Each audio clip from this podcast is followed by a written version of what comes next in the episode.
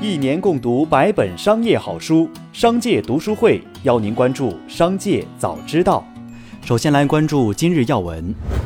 近日，北京朝阳公安分局接高陵天成投资咨询有限公司报案，反映有人在网上散布其公司高管张某被限制出境的不实信息，对张某名誉和公司经营造成严重损失。接报后，警方依法开展调查，将涉案嫌疑人肖某春抓获。经查，该人以炒股为业，为显示消息灵通、博取他人关注，编造上述虚假信息，在网络社交平台发布后被大量转发。目前，肖某春已被朝阳公安分局依法刑事拘留，案件正在进一步工作中。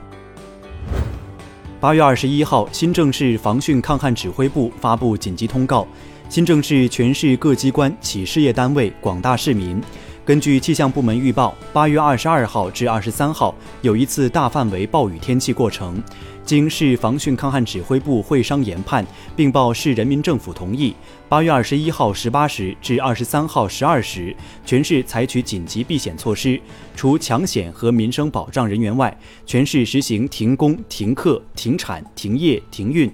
因特殊原因暂时不能停工停产的企业，要及时向市防汛抗旱指挥部报备，并做好应急防范措施。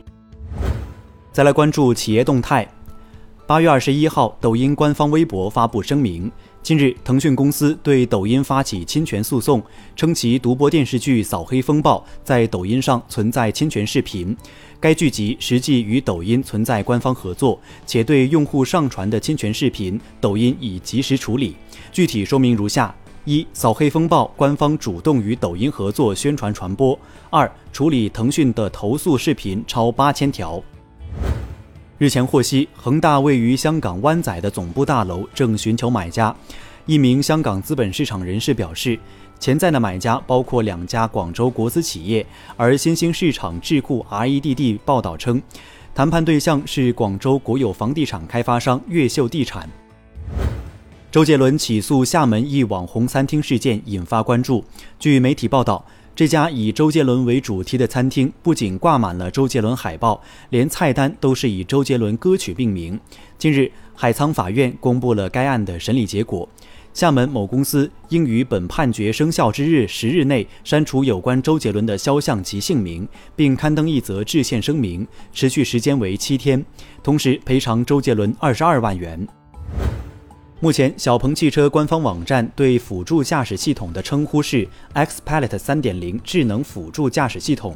而在小鹏此前的官方宣传资料中，小鹏的辅助驾驶系统名称则是 XPilot 3.5自动驾驶辅助系统。同时，记者发现，在小鹏汽车官方微博七月十八号发布的小鹏汽车 P5 预售链接中。辅助驾驶系统名称依旧是 XPilot 3.5自动驾驶辅助系统。马斯克表示，明年某个时候将推出特斯拉人形机器人原型。外媒称，即使按马斯克的标准来看，这也是一个古怪而精彩的愚蠢行为。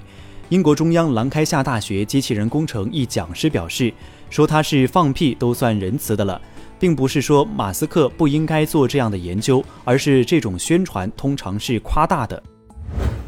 美国通用汽车公司宣布，由于高压电池组存在着火风险，公司将扩大召回雪佛兰 Bolt 电动汽车的范围，公司或因此损失十亿美元。通用汽车表示，新一批召回的汽车包括7.3万辆2019年至2022年款 Bolt 电动汽车，公司将无期限停止销售该车型，并向电池供应商 LG 公司寻求赔偿。